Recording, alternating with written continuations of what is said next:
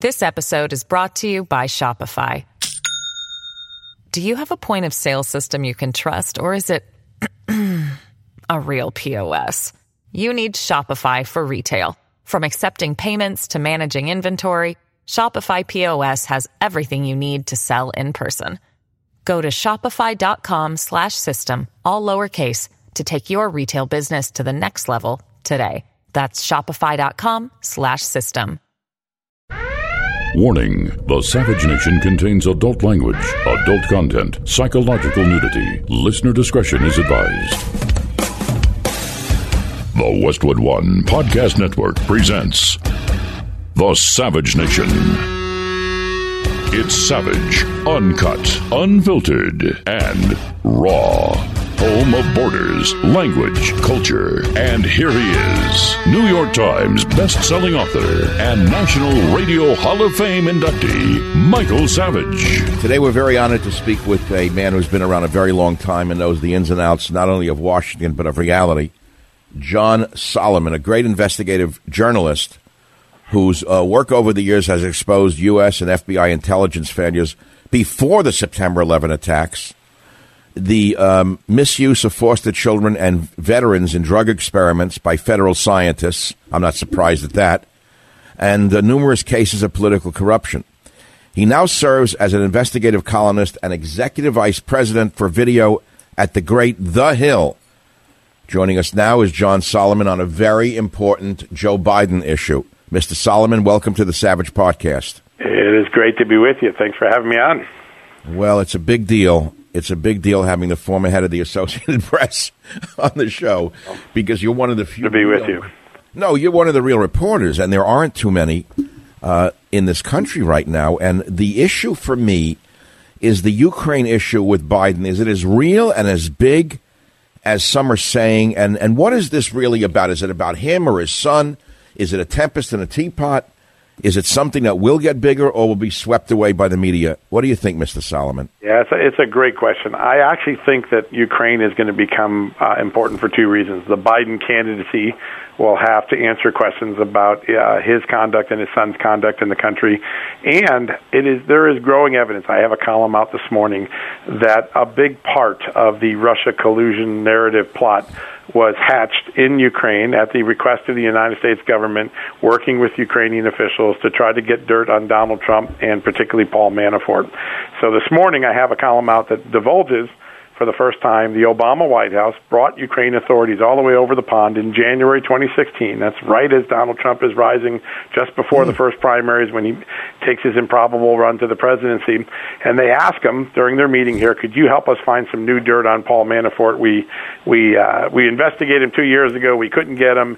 Maybe you can help us. And that sets in motion a series of events in Ukraine that by the time Manafort has gone from being a member of a lobbying firm close to President Trump's friend Roger Stone to now the campaign chairman, the Ukrainians are ready to drop their first missile on the Trump campaign. And that was the release of a black ledger in Ukraine that showed Manafort was receiving monies from a Russian-backed political party in Ukraine. And, of course, that gave rise to scandal and is really one of the primary threads of the Hillary Clinton-funded story that Donald Trump must have a Russia problem.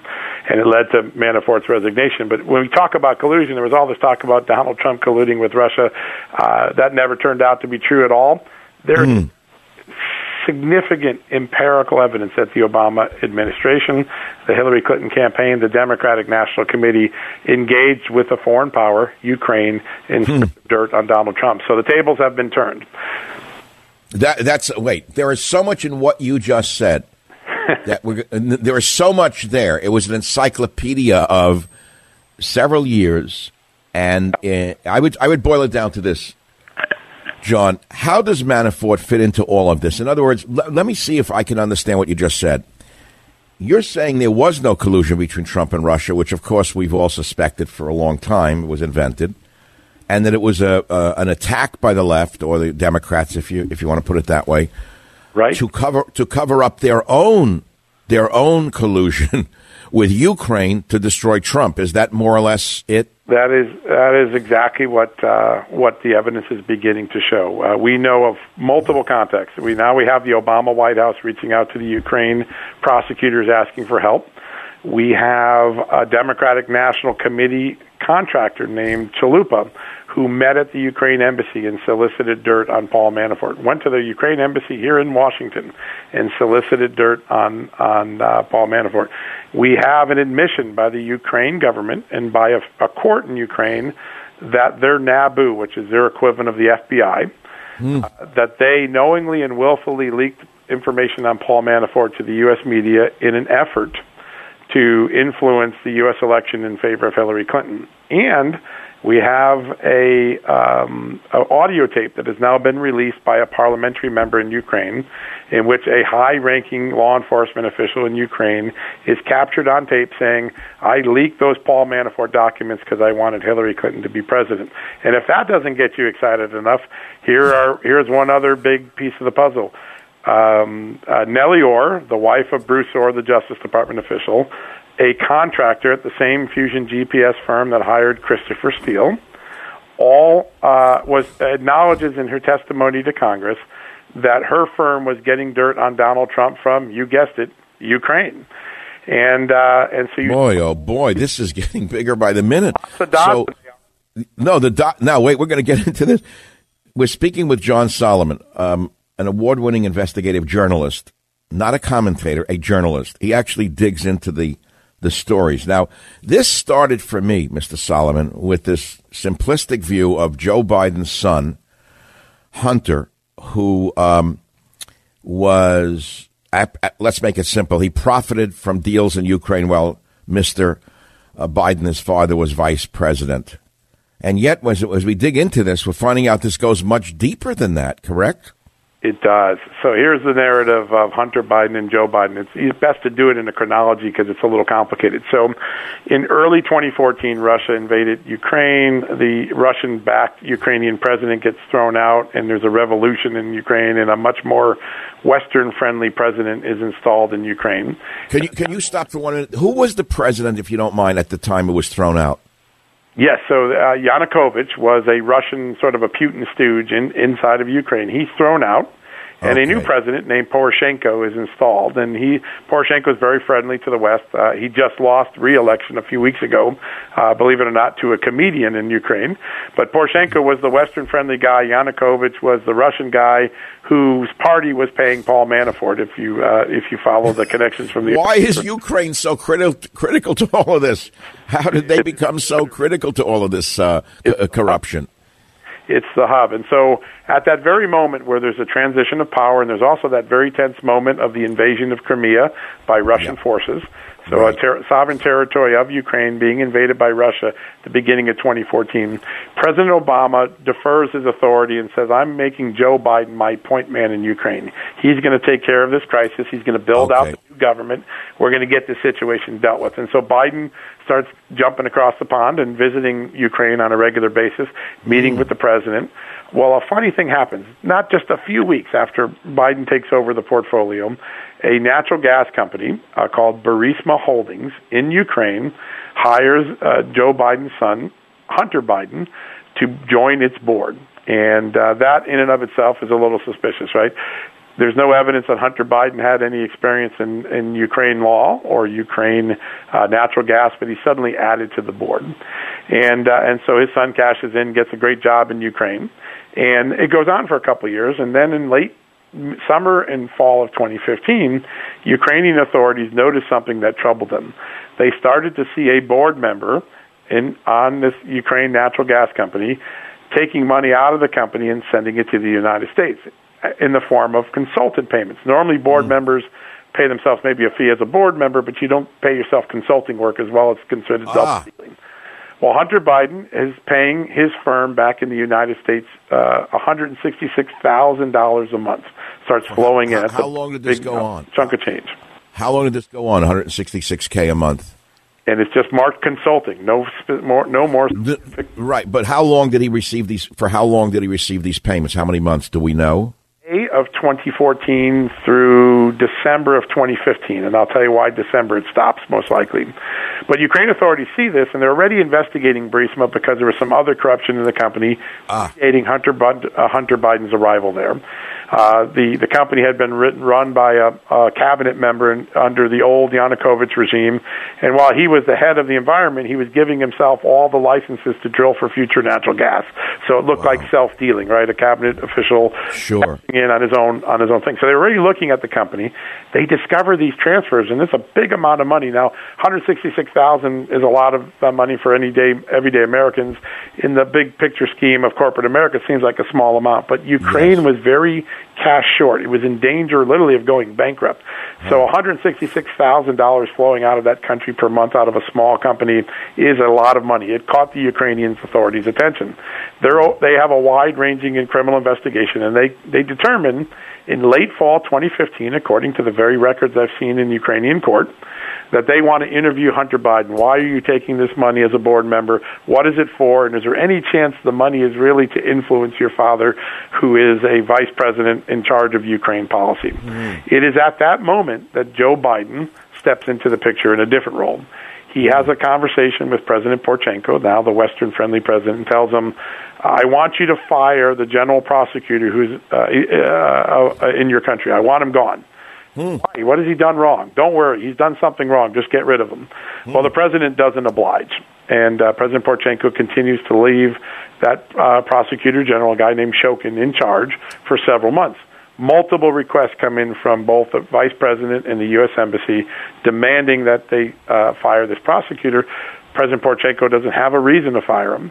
Well, the reason occurs in March of 2016, 4 months after Joe Biden made the first request for the prosecutor to be fired. Joe Biden makes a call and says, if you do not fire that president, I am going to withhold the next $1 billion in U.S. loan guarantees to Ukraine. Oh, my God. U.S. policy. This is a devastating threat because Ukraine is so cash short. If it doesn't get that next round of U.S. dollars and U.S. loan guarantees, it will default on its loans worldwide, and it will be in a major financial crisis. So this isn't just a little swat. This is a big, giant mallet of threat. Well, at that point, President Poroshenko finally obliges and fires the prosecutor. During the time right after the prosecutor is fired, the case is taken out of the prosecutor's office, moved to this unit called NABU. Remember, that's the same NABU that I just told you leaked the Manafort documents and helped the Obama administration create the Manafort narrative. Well, NABU gets the case, and they shut it down, and Joe Biden and Hunter Biden are out of trouble for the rest of the 2016 election. Oh, let me interject here. Did any of this possible controversy, which is a real controversy, have anything to do with Biden not running in 2016, do you think? It's a great question. We don't know. There's a funny moment in November 2015, right as this thing is starting to bubble up, and just before Joe Biden makes the first request to the president to fire the prosecutor, the New York Times has this little story saying, you know, Joe Biden has a Ukraine problem. It doesn't look terrible that his son's working in Ukraine while he's in Ukraine policy. It looked like a fastball up around Joe Biden's chin to maybe keep him out of the race. Who might have thrown that fastball? Well, the last person Hillary Clinton would like in the race is Joe Biden. Oh my God! There's a lot of whoa. That's amazing.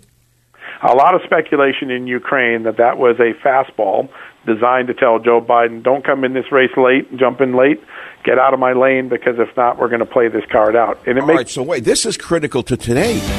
This episode is brought to you by Shopify. Do you have a point of sale system you can trust, or is it a real POS? You need Shopify for retail. From accepting payments to managing inventory, Shopify POS has everything you need to sell in person. Go to shopify.com/system, all lowercase, to take your retail business to the next level today. That's shopify.com/system. The Savage Nation. It's Savage on Demand. All right, we're living in crazy times. Things happen. We don't expect them. So when an emergency strikes, what's your first impulse? You say, well, I'll go to the grocery store. I'll get water and food. Well, if it ever happened that there's real chaos, you think you're going to get into that grocery store? You're liable to find empty shelves like we saw recently in Venezuela. Now, there's a way to avoid this, and it's real, and it's simple. You use today to make a plan for tomorrow. to prepare for tomorrow. A practical place to begin is storing food in your home. I have done it for years. I prepared and I use My Patriot Supply for my food storage. You can also do this so you're ready for earthquakes, hurricanes, long-term power outages, God knows what. But what about civil unrest in this crazy nation? How hard is it for you to figure out that you start with a 4-week emergency food kit, you order a few at a special price, and you save $100 when you go to this website, Preparewithsavage.com. Preparewithsavage.com. Preparewithsavage.com. I'm saying it over and over again because this amazing kit includes breakfast, lunches, and dinners that last up to 25 years. Preparewithsavage.com now. You know why? Because when it's breaking news, it's too late to prepare. I want you to do this now so there are no surprises. Do what I did. Preparewithsavage.com. Please get your emergency food this week from My Patriot Supply at Preparewithsavage.com. And you could store it in a nice dark closet if you only have an apartment. Of course, you can put it in a basement. You can put it in a nice attic space. I keep it in a closet with photographs away from heat and light. Just go to Preparewithsavage.com. You get breakfasts, lunches, dinners that last up to 25 years. And then you're ready for an emergency. Power goes out, hurricanes, earthquakes, civil unrest. Please, for your sake and safety, go to Preparewithsavage.com. The Savage Nation. It's savage, uncut, unfiltered, and raw. He announces just yesterday or the day before that he's running now against Trump in 2020. Why is this issue not going to come up to haunt him again? Well, that's a great question. It potentially very well could. And the reason why is a long time after all this was Joe Biden and Hunter Biden probably were convinced this was settled, the new general prosecutor of Ukraine, a guy named Lutsenko, discovers very recently a videotape. And in that videotape, which was recorded in the United States, Joe Biden brags to a group of diplomatic experts, I got the general prosecutor in Ukraine fired, and I did it by holding their loan guarantees up. He basically admits to what I just told you. Wait, he boasted about this? He does, on a tape. Yep. Where is this tape? It's embedded in my column. And wait, I just heard from my producers we have it. It's worth listening to. It's a funny. Well, we're going to insert it into this podcast. I can't wait to hear it today. This is a mystery novel. This is as deep as a mystery novel gets, and it's a little intimidating in a certain way because when we're playing in this game, you particularly, John, you are really stirring up a hornet's nest here, aren't you? On both sides of the ocean, there are people in Ukraine that are very concerned about how far this corruption or these appearances of corruption may go. There's a presidential election that was just settled, a new president that's coming into power. So both in Ukraine and the United States, there are a lot of interest in these stories. But here's the big moment that I think potentially creates a problem for the president. Lutsenko, the new general prosecutor, announced on our TV show here at The Hill newspaper, that reopened the Burisma investigation specifically because Joe Biden acknowledged getting the old prosecutor is fired. Lutsenko said he did not know until that moment his predecessor had been fired because of pressure from Joe Biden. When he found that out, he was concerned it might have had a corrupt intention, and he has reopened that investigation. Oh, my goodness. So they're reopening it in Ukraine right now. And here's the funny part. They have been trying for the last few months to get evidence into the United States so that the new Attorney General, Bill Barr, could also look at it because they believe there are questions on both sides of the... listen, Joe Biden and Hunter Biden, unlike President Trump, who didn't get this during the entire Russia case, should be presumed innocent until people explore the evidence. Okay. Real questions. Okay.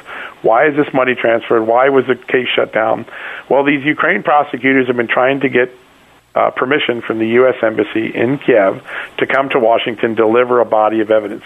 And every time they've asked for the visa, they've been turned down, been unable to leave the country to deliver this evidence. And so last night, the president said, I would like my Attorney General, Bill Barr, to look at this evidence, and I have every confidence, because he's such a good AG, that he will go get this evidence and look at it. So you have the Ukraine investigation, and now the very real possibility that what the Ukrainians know about what happened in America might come here to the United States.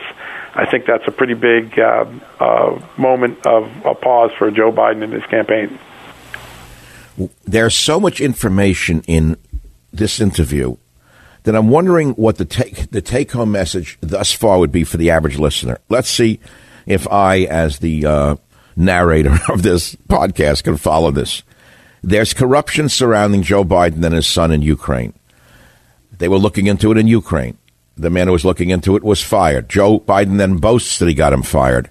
Meanwhile, his son made a lot of money, a fortune by any standards, off an appointment that was made because Biden was in charge of running the Ukraine situation for Mr. Obama. OK, now let's go forward to Biden announces the other day he's now running for the presidency. And I haven't seen much about this other than written by you on The Hill. And, of course, a little bit on the TV shows that cover this kind of stuff. Do you believe any of this will affect Biden's bid for the Democratic nomination and his potential race against Donald Trump? I think at some point, even his 2020 Democratic rivals will use this as a question on the campaign. OK. So even the Sanders, Bernie's people could pick up on it. Sure. I mean, it's a legitimate question to ask. Why was your son getting money while you were in charge of the policy? And why did you get to fire prosecutor? By your own words, why did you go fire that prosecutor? I think at some point it likely comes up there. I think the bigger threat for the vice president would be if the Ukrainian authorities really have evidence of wrongdoing. Do they deliver it here? And does the Attorney General Barr, who's a no-nonsense law and order guy, does he look at it and make a decision to do something? I think those are the two tracks where Vice President Biden could face a pretty significant amount of questions. Where is Hunter Biden, the son, today? He had a firm called Rosemont Seneca Partners, LLC, that was receiving, according to your article, into one of its accounts, about $166,000 a month from the Burisma natural gas company from spring 2014 through fall of 2015. That's while his dad, Vice President Biden, was the main U.S. official dealing with Ukraine and its relations with Russia. Where is that firm? Is that firm still in business? Yes, both are still in business. Both are still around. I've tried many times to reach Hunter Biden, but have not been able to get a call back. I'm shocked by that. Really? Yeah, not surprising. And a lot of times people lie low when these stories come out. That's not uncommon.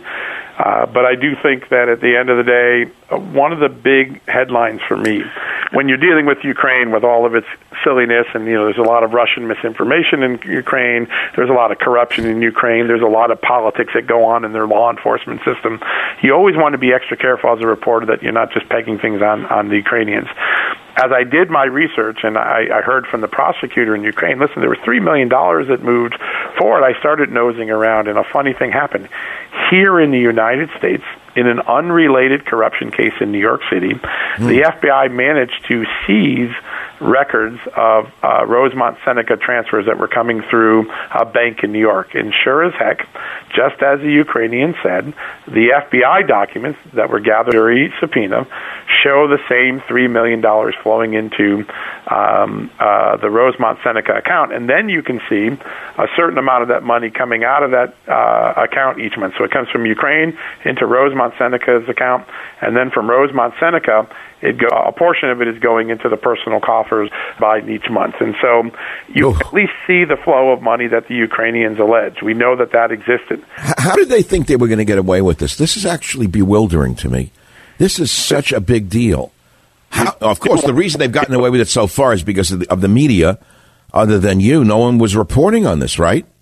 Yeah, no, listen, well, the New York Times did one, as I mentioned, one fastball back in November 2015 before Biden managed to get the prosecutor fired. I think the firing of the prosecutor accelerates in some way the interest in this case because you now know Joe Biden admits he did it, and he clearly had a motive to do it. Was that his motive? We'll have to ask him. He hasn't answered the question yet, but I do think that more and more people are starting to stir. I've run across in recent weeks reporters from the Washington Post, New York Times and ABC News who are in Ukraine asking questions now. So it's possible other mainstream media organizations will cover it. But it is a serious question. And I think anyone running for the presidency is going to have to answer about it. And I think at some point Joe Biden will get asked these questions. Wow. So this is going to get bigger. Now, you're saying that the Trump administration is onto this. Do they know about it?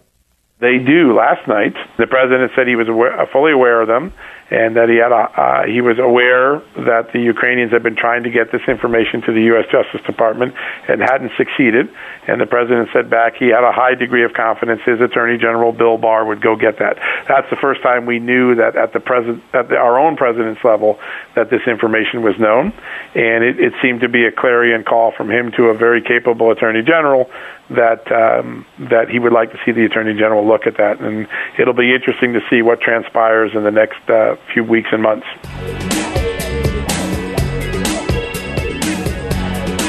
Michael Savage, a host like no other. You know, hiring used to be very hard. You had to go to multiple job sites. You had to go through stacks of resumes. It was a very confusing review process. But look, today hiring can be very easy, and you only have to go to one place to get it done. ZipRecruiter.com/savage. They're the best. Why do I say they're the best? First of all, ZipRecruiter sends the job you want to fill to over 100 of the web's leading job boards, but they don't stop there. With their powerful matching technology, ZipRecruiter scans thousands of resumes to find people with the right experience and then invites them to apply to your job. But wait, it gets better. As applications come in, ZipRecruiter analyzes each one and spotlights the top candidates so you never miss a great match for the job you're offering.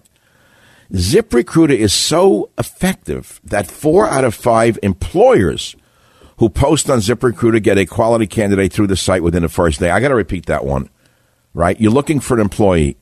ZipRecruiter is so effective that 4 out of 5 employers who post on ZipRecruiter get a quality candidate through this site within the first day. And right now, my listeners can try ZipRecruiter for free at this exclusive web address, ZipRecruiter.com/savage. Do you have a job that you want filled? Go to ZipRecruiter.com/savage. You have a job that you're looking to fill? You want an employee who's good? ZipRecruiter.com/SAVAGE. ZipRecruiter, the smartest way to hire. Home of borders, language, culture, the Savage Nation. Of course, they're probably going to hold their fire until we get closer to the election in order to make sure it doesn't come and go before the election. However, given the proclivities of the media, I doubt this is going to be as big as the Russia collusion accusations against Mr. Trump. This is a big deal, and I wonder if it will stick, and I wonder what you think about in general. Do you think Biden is a real threat to Trump? Just in general, not about this. You know, I think we're a long way from knowing that, right? The first question for Joe Biden is, can a 76-year-old person who's now, once was considered to the left in his party, is now really a moderate when you take a look at how far the party has moved left. Yes. Can he even survive the primaries? Can he even get to the point where he gets a chance to challenge the president? Right now, you saw today the economic numbers are extraordinary, right? 3.2% growth in the last quarter in the economy. That is a pretty significant record of economic success that the president can run on.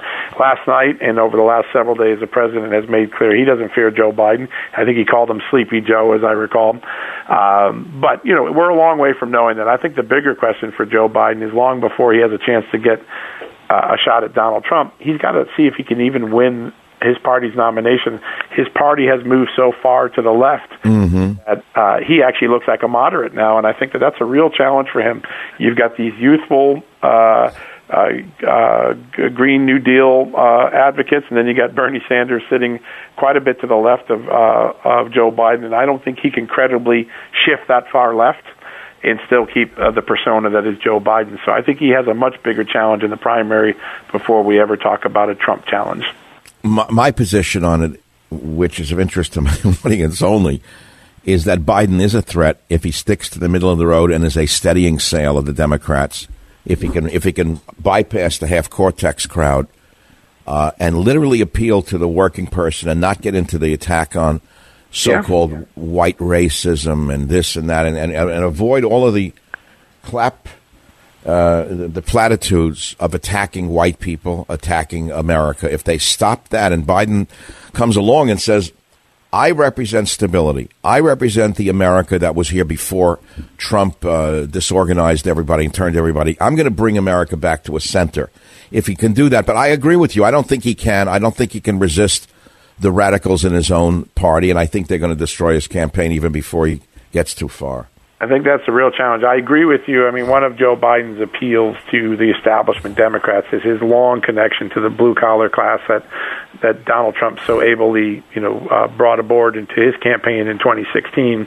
I think Biden, among all the people in the current race, has the most credible ability to communicate to that class.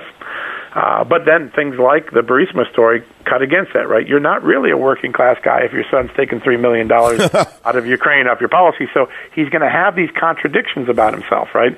Yeah, you're a blue-collar guy, but you're playing the swamp game now. I think that's another challenge that he'll face in this primary. John Solomon, I want to ask another question. You know, all these years that Biden's been in politics, how many years has it been? 40, 30? 40 years, yeah. All right. 40 years. And yet he's made no money while in office. He lives a very frugal, simple life. He's one of the few who has not cashed in. And one of my jokes on the radio show is that he's so dumb he hasn't cashed in on his positions of power. Is that still true, or are there any other scandals waiting to be uncovered about Joe? That's a great question. I think whenever you see a person who's been in public service this long, you want to scrutinize everything they've done. And also, a lot of times in politics, money is routed to family members instead of the immediate person. And, we saw this with Harry Reid's children, got a lot of success in Nevada by Harry Reid, although Harry Reid himself became a millionaire while on the public dole. But, there are instances, and so I think this next 3 to 6 months, all of these presidential candidates, their backgrounds are going to be scrutinized, and their business interests and their family's business interests are going to be scrutinized. And Joe Biden has the longest period of history other than Bernie Sanders to explore. And so I think you will see a lot of stories, and we'll be able to answer a lot more about, is Joe Biden still a relatively modest means vice president? I think he's done pretty well since he left the office with speaking fees, so I'm sure he'll be a little wealthier than he was when he left the Obama administration. But it's a good question, and we don't know, and we need to look at his family and all the other elements, and then we'll get a more complete picture of that. The first process starts when he files his ethics statement as a presidential candidate. We'll get a new glimpse for the first time in 2 years of what his financial portfolio looks like versus when he left office. Who's running his campaign? They're pretty brilliant, because the first picture we saw of him after the announcement, as I saw in the Drudge Report last night, was old Biden on an Amtrak train all alone, no security, no guards, no entourage. There he was, ordinary Joe on a commuter train. Who figured that one out? Well, it didn't take the media a hard time to figure out, because I'm sure they were all tipped off to it. It was a staged event, but it's authentic for him. When I was a young AP reporter, I would go back and forth to New York from the Washington office, and it wouldn't be uncommon on a Monday or Tuesday to see Joe Biden get on in Wilmington and come down to Washington. And he would, I remember a time or two where he was kind enough to come by and talk to me as a reporter, and he kind of reveled the Amtrak corridor as sort of an everyday rider. So it's an authentic thing, though I think that moment was clearly created. There were too many reporters staking out to find it I doubt it was an organic moment, but it is the way he used to travel when he was a senator. Yeah, but it's pretty brilliant for them to figure this out as the first public photo after the announcement, and I'm starting to think he has a very smart campaign director to have done this immediately, especially when you pose that picture against the imperiousness of the Trump administration with the gold Easter eggs, the glitz and glitter. I think Joe's going to present the ordinary guy who is going to bring back stability and normalcy if he wins. Again, I'm not hoping that he wins. Don't get me wrong. I'm just looking from the outside in rather than a supporter of Trump or a supporter of Biden. I'm certainly a supporter of Trump up to a certain point. I'm not too happy with the border issue at all. I think it's porous. It's worse than it was under Obama, and we've gotten a lot of promises that haven't been delivered. So we have issues that have to be resolved as well with that one. But Biden, I think at this point, is an interesting threat rather than a permanent threat. And I don't know if he'll be the front runner. Do you have any comments about Bernie Sanders now that I have you and have your attention, John? What is Bernie Sanders going to make it to the finish line? You know, there's an interesting dynamic that when you talk to pollsters, we have a show here at The Hill that actually this is all pollsters. It's like Sports Center for Pollsters called What America's Thinking. A lot of smart people have come through that show and then also on our other show here in recent days. And one of the things they say is when you have 20 candidates in the field, and even if it shrinks down to 10 or 7, that's still a very large field as you're going through a very rapid set of primaries. And somebody who has a very strong base, that 30% base, just like we saw with Donald Trump when the rest of the field was split up, if you have a core base that will hold together in every state, you can run up a lot of delegates while the rest of the delegates are being splintered among 10 or 20 other options. I think that when you talk to the professionals on the ground, Bernie Sanders has good institutions in a lot of these states left over from 2016, and he's got that sort of Trump-like base that's going to stick with him no matter what. And as long as the field stays large, it doesn't shrink down to a 1, 2, or 3-person choice, he has the chance to roll up a lot of delegates while the rest of the field is splitting up the delegates in much smaller marks. And another thing that Bernie Sanders learned painfully from 2016 was Hillary Clinton beat him predominantly on the strength of the superdelegates. Bernie Sanders has spent his entire last 4 years learning how to woo superdelegates and get them in his corner as well, something the other newbies on that stage may not know how to do yet. I do think from a strategic standpoint he has some advantages. I just don't know if America will ever elect a socialist to be either a nominee or a presidential candidate, and I think that is the big question that we don't know yet. The tall man in the pressed suit versus the short man in the crumpled suit is going to be a very interesting dynamic. And I'm talking only in images. You know, who's this old guy in a crumpled suit with a tuna fish stain on his lapel, who's an octogenarian running against this giant of a man who's been president? And I don't know if it's going to go beyond that for the average Joe out there. I want to thank Mr. Solomon for being with us, John Solomon. He's a very, very important reporter. He's not an ordinary reporter. He's one of the great investigative journalists of our time. And I want to direct you to the video at The Hill. How do they log on to that one, Mr. Solomon? If you go to thehill.com and just search on Joe Biden, you'll find that article. It's a couple weeks old now, so you have to use search, but you'll find it the second you put Joe Biden's name in there. But you are the editor of the video area of The Hill? Yes, I run a division of The Hill called Hill.tv. We have a couple shows, Rising and What America's Thinking, and we're growing quickly as part of the larger growth of The Hill, and very fortunate to be here and have a platform to do this type of reporting. Unbelievable, and I want to thank you for your insights, and not only that, but the quickness of your delivery, which I'm not used to.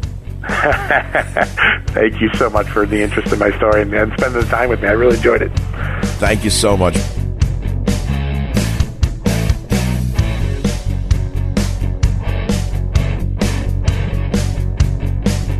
The Westwood One Podcast Network.